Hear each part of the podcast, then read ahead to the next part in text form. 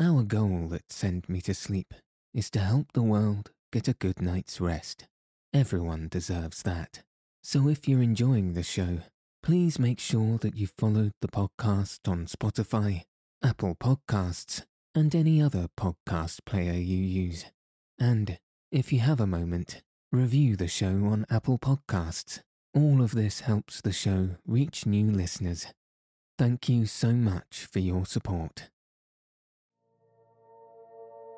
Welcome to Send Me to Sleep, the place to find a good night's rest. My name's Andrew.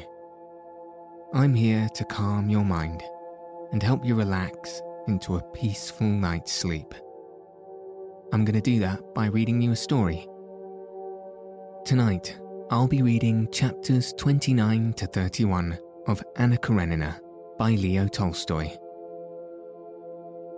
In the last episode, Levin returned home to his farm, and Anna was suddenly called away from Moscow. Tonight's story will be one of strange dreams, surprise visitors, and sudden realizations. First, let's make sure we're ready to fall asleep. If you haven't already, find a nice place to get cozy, be it in a chair, in your bed, or elsewhere. And rest your body in whatever way feels most relaxed sitting up, laying down, eyes open or eyes closed. We all fall asleep in our own time and in our own way. So while you're on your path to sleep tonight, all you'll need to do is follow the sound of my voice. So now, let your eyes fall heavy and your breath soften as we settle in for a peaceful night's sleep.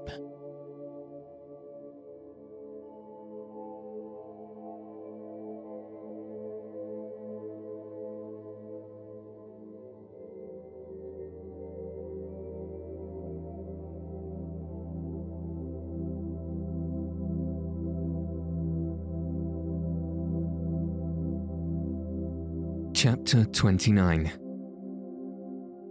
Come, it's all over, and thank God, was the first thought that came to Anna Arkadyevna when she had said goodbye for the last time to her brother, who had stood blocking up the entrance to the carriage till the third bell rang. She sat down on her lounge beside Anushka and looked about her in the twilight of the sleeping carriage. Thank God. Tomorrow I shall see Seryozha and Alexei Alexandrovitch, and my life will go on in the old way, all nice and usual. Still in the same anxious frame of mind as she had been all day, Anna took pleasure in arranging herself for the journey with great care. With her little deft hands, she opened and shut her little red bag, took out a cushion, laid it on her knees, and carefully wrapping up her feet, settled herself comfortably. An invalid lady had already laid down to sleep. Two other ladies began talking to Anna, and a stout, elderly lady tucked up her feet and made observations about the heating of the train. Anna answered a few words, but not foreseeing any entertainment from the conversation she asked Anushka to get a lamp, hooked it onto the arm of her seat, and took from her bag a paper knife and an English novel. At first, her reading made no progress. The fuss and bustle were disturbing. Then, when the train had started, she could not help listening to the noises. Then the snow beating on the left window and sticking to the pane and the sight of the muffled guard passing by, covered with snow on one side, and the conversations about the terrible snowstorm raging outside, distracted her attention.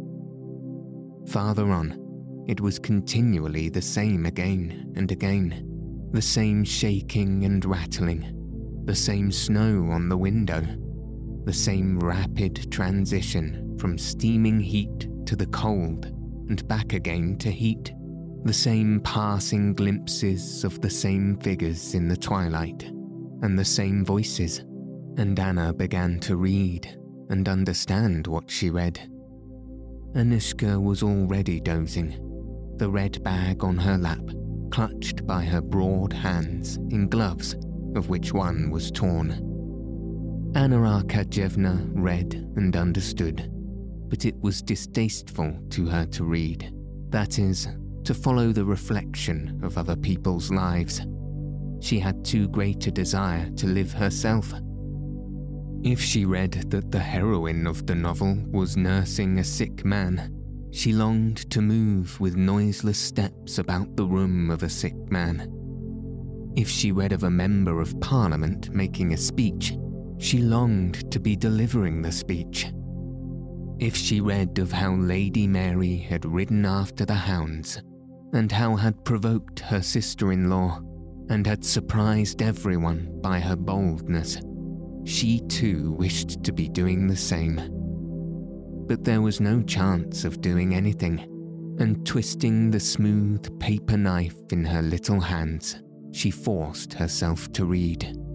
The hero of the novel was already almost reaching his English happiness a baronetcy and an estate, and Anna was feeling a desire to go with him to the estate when she suddenly felt that he ought to feel ashamed and that she was ashamed of the same thing. But what had he to be ashamed of? What have I to be ashamed of? she asked herself in injured surprise. She laid down the book and sank against the back of the chair, tightly gripping the paper cutter in both hands.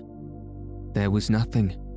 She went over all her Moscow recollections all were good, pleasant. She remembered the ball, remembered Vronsky and his face of slavish adoration, remembered all her conduct with him. There was nothing shameful. And for all that, at the same point in her memories, the feeling of shame was intensified, as though some inner voice, just at the point when she thought of Vronsky, was saying to her, Warm, very warm. Hot. Well, what is it? she said to herself resolutely, shifting her seat in the lounge. What does it mean? Am I afraid to look it straight in the face? Why? What is it? Can it be that between me and this officer boy there exist, or can exist, any other relations than such are common with every acquaintance? She laughed contemptuously and took up her book again, but now she was definitely unable to follow what she read. She passed the paper knife over the window pane, then laid its smooth, cool surface to her cheek, and almost laughed aloud at the feeling of delight that all at once, without cause, came over her. She felt as though her nerves were strings being strained tighter and tighter on some sort of screwing peg. She felt her eyes opening wider and wider, her fingers and toes twitching nervously, something within oppressing her breathing, while all shapes and sounds seemed in the uncertain half light to strike her with an unaccustomed vividness. Moments of doubt were continually coming upon her when she was uncertain whether the train were going forwards or backwards, or was standing still altogether, whether it were Anushka at her side or a stranger. What's that on the arm of the chair? A fur cloak or some beast? And what am I myself?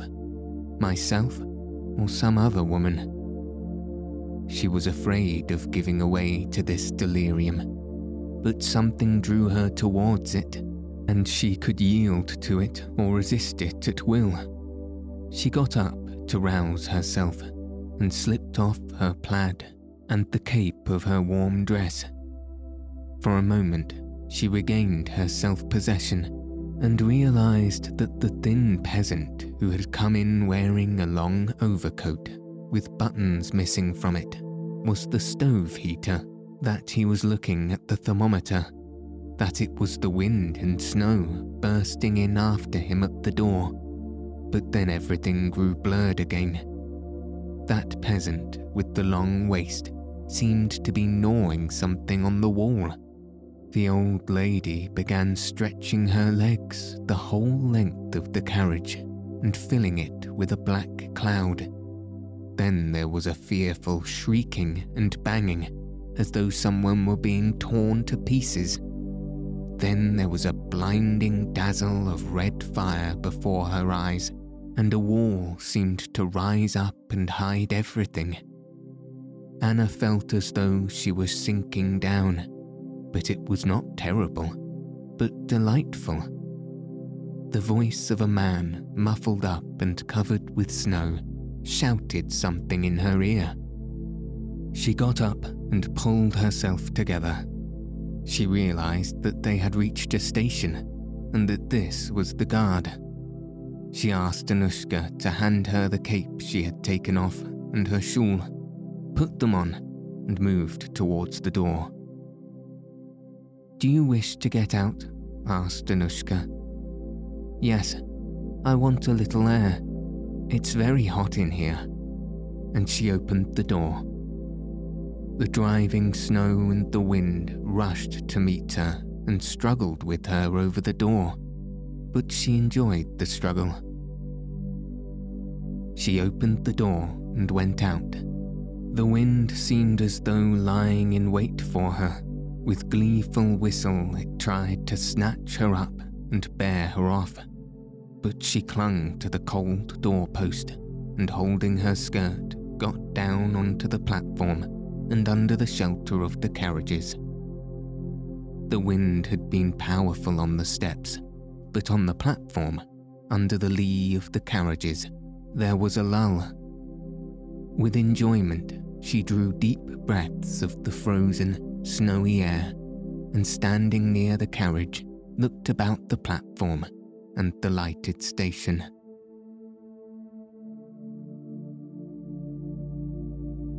Chapter 30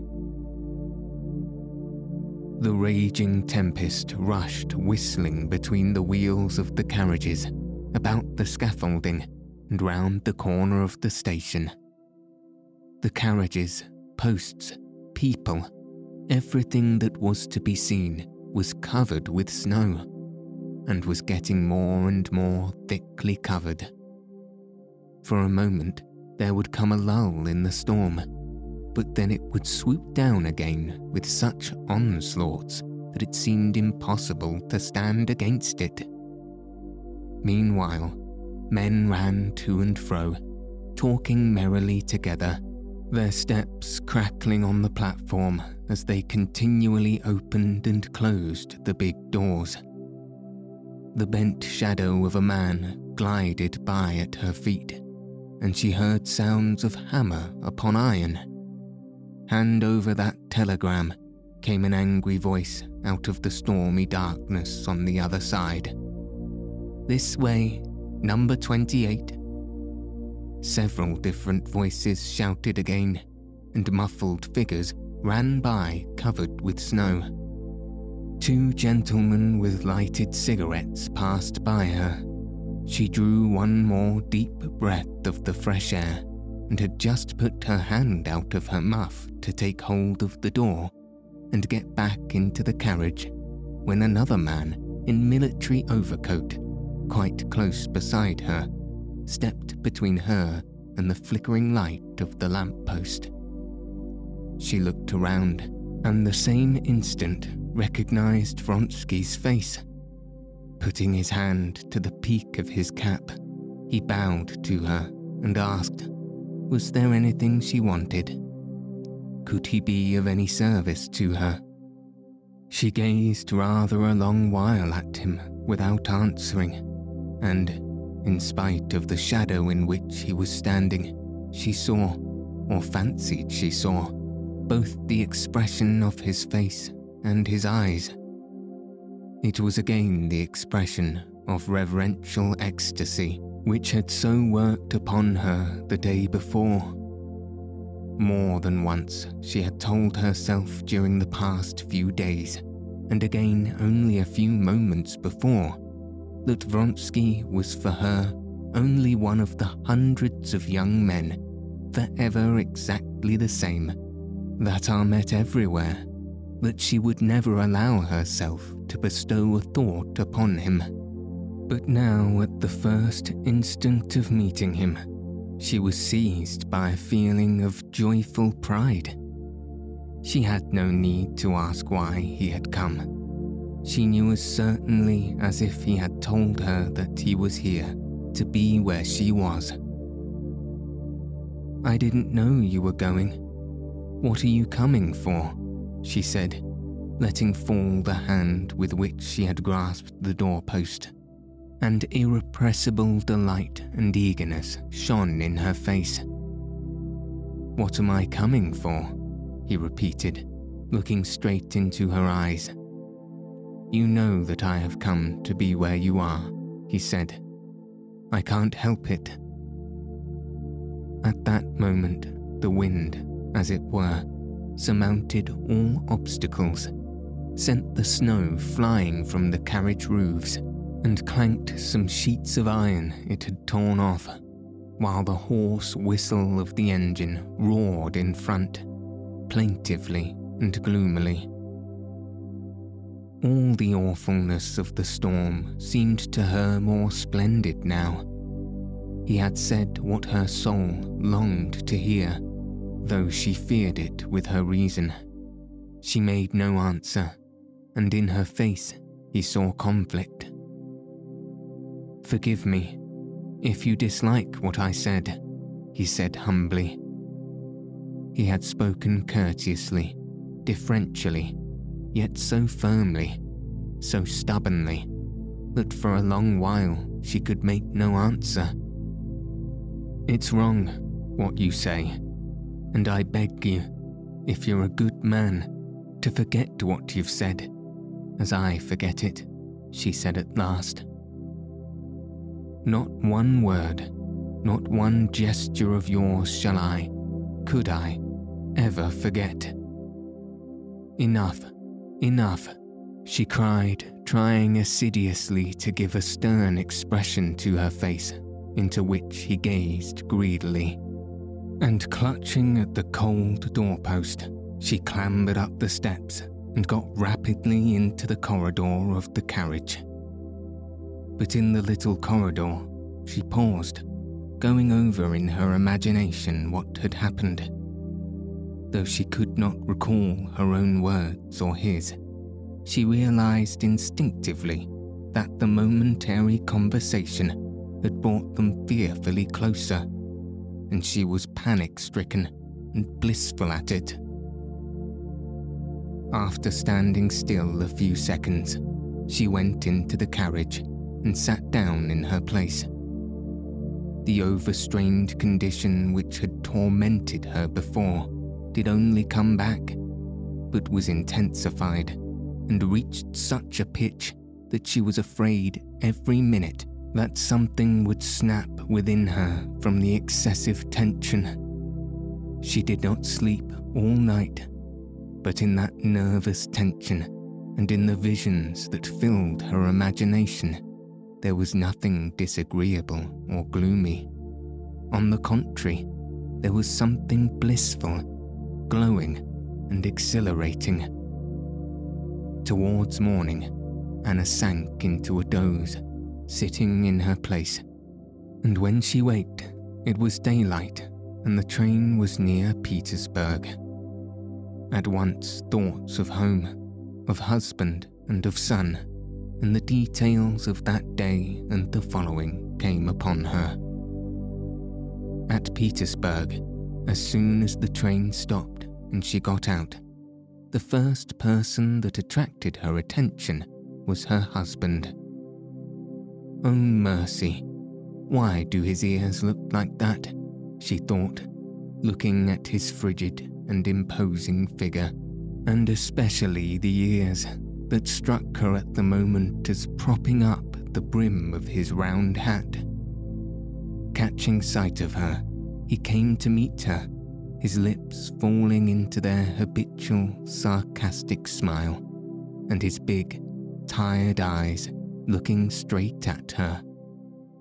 An unpleasant sensation gripped at her heart when she met his obstinate and weary glance, as though she had expected to see him different. She was especially struck by the feeling of dissatisfaction with herself that she experienced on meeting him. That feeling was an intimate, familiar feeling, like a consciousness of hypocrisy which she experienced in her relations with her husband. But hitherto, she had not taken note of the feeling. Now she was clearly and painfully aware of it. Yes, as you see, your tender spouse, as devoted as the first year after marriage, burned with impatience to see you, he said in his deliberate, high pitched voice, and in that tone which he almost always took with her a tone of jeering at anyone who should say in earnest what he said. Is Sir quite well? she asked. And is this all the reward, said he, for my ardour? He's quite well. Chapter 31 Vronsky had not even tried to sleep all that night. He sat in his armchair, looking straight before him or scanning the people who got in and out. If he had indeed on previous occasions struck and impressed people who did not know him by his air of unhesitating composure, he seemed now more haughty and self possessed than ever. He looked at people as if they were things a nervous young man, a clerk in a law court sitting opposite him, hated him for that look. The young man asked him for a light and entered into conversation with him and even pushed against him to make him feel that he was not a thing, but a person.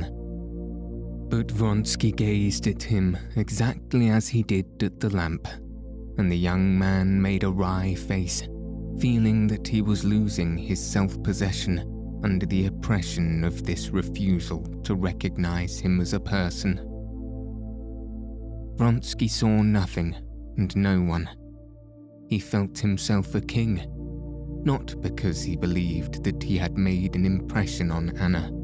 He did not yet believe that. But because the impression she had made on him gave him happiness and pride. What would come of it all, he did not know. He did not even think.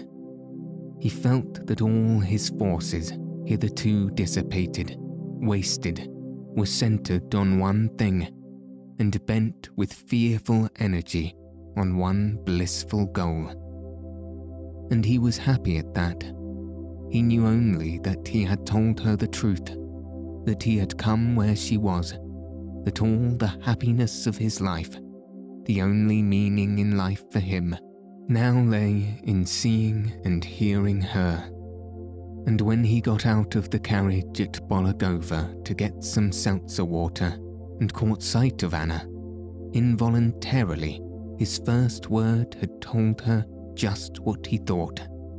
And he was glad he had told her it, that she knew it now and was thinking of it. He did not sleep all night.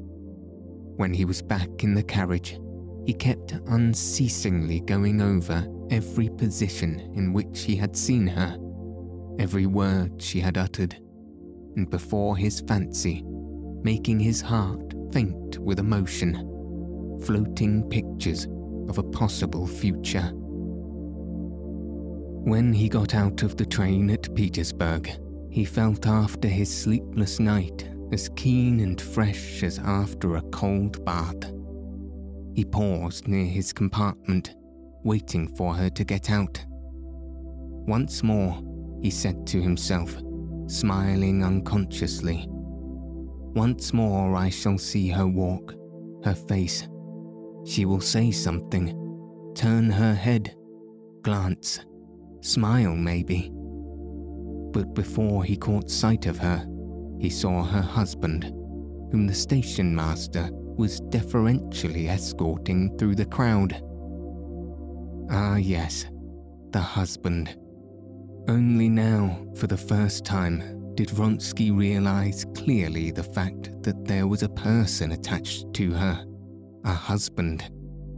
He knew that she had a husband, but had hardly believed in his existence, and only now fully believed in him, with his head and shoulders, and his legs clad in black trousers especially when he saw this husband calmly take her arm with a sense of property. Seeing Alexei Alexandrovitch with his Petersburg face and severely self confident figure, in his round hat with his rather prominent spine, he believed in him and was aware of a disagreeable sensation, such as a man might feel tortured by thirst, who, on reaching a spring, should find a dog, a sheep, or a pig who has drunk of it and muddied the water. Alexei Alexandrovitch's manner of walking, with a swing of the hips and flat feet, particularly annoyed Vronsky. He could recognize in no one but himself an indubitable right to love her but she was still the same, and the sight of her affected him the same way, physically reviving him, stirring him, and filling his soul with rapture. He told his German valet, who ran up to him from the second class, to take his things and go on, and he himself went up to her. He saw the first meeting between the husband and wife and noted with a lover's insight the sign of slight reserve with which she spoke to her husband. No, she does not love him, and cannot love him, he decided to himself. At the moment when he was approaching Anna Arkadyevna, he noticed too, with joy, that she was conscious of his being near, and looked round, and seeing him, turned again to her husband. Have you passed a good night? he asked, bowing to her and her husband together, and leaving it up to Alexei Alexandrovitch to accept the bow on his own account and to recognize it or not as he might see fit. Thank you, very good, she answered. Her face looked weary and there was not that play of eagerness in it, peeping out in her smile and her eyes. But for a single instant, as she glanced at him, there was a flash of something in her eyes, and although the flash died away at once, he was happy for that moment. She glanced at her husband to find out whether he knew Vronsky Alexei Alexandrovitch looked at Vronsky with displeasure vaguely recalling who this was.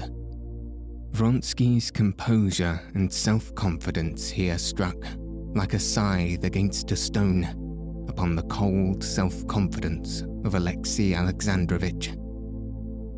Count Vronsky, said Anna.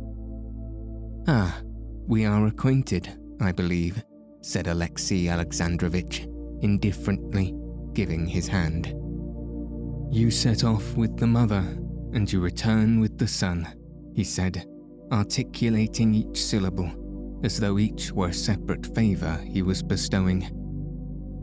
You're back from leaving, I suppose, he said, and without waiting for a reply, he returned to his wife in his jesting tone. Well, were a great many tears shed at Moscow at parting. By addressing his wife like this, he gave Vronsky to understand that he wished to be left alone, and, turning slightly towards him, he touched his hat. But Vronsky turned to Anna Arkadyevitch. I hope I may have the honour of calling on you, he said. Alexei Alexandrovitch glanced with his weary eyes at Vronsky. Delighted, he said coldly. On Mondays we are at home. Most fortunate, he said to his wife, dismissing Vronsky altogether, that I should have half an hour to meet you, so that I can prove my devotion. He went on in the same jesting tone. You lay too much stress on your devotion to me to value it much, she responded in the same jesting tone, involuntarily listening to the sound of Vronsky's steps behind them. But what has it to do with me? she said to herself, and she began asking her husband how Seryozha had got on without her. Oh, capitally. Mariette says he has been very good and I must disappoint you, but he has not missed you as your husband has. But once more, merci, my dear, for giving me a day. Our dear Samovar will be delighted. He used to call the Countess Lydia Ivanovna, well known in society, a samovar because she was always bubbling over with excitement. She has been continually asking after you and do you know, if I may venture to advise you, you should go and see her today. You know how she takes everything to heart. Just now, with all her cares, she's anxious about the Oblonskys being brought together. The Countess Lydia Ivanovna was a friend of her husband's and the centre of that one of the courtiers of Petersburg world with which Anna was, through her husband, in the closest relations. But you know I wrote to her. Still, she'll want to hear details. Go and see her, if you're not too tired, my dear. Well, Kondraty will take you in the carriage while I go to my committee. I shall not be alone at dinner again. Alexei Alexandrovitch went on, no longer in a sarcastic tone. You wouldn't believe how I've missed you. And with a long pressure of her hand and a meaning smile, he put her in the carriage.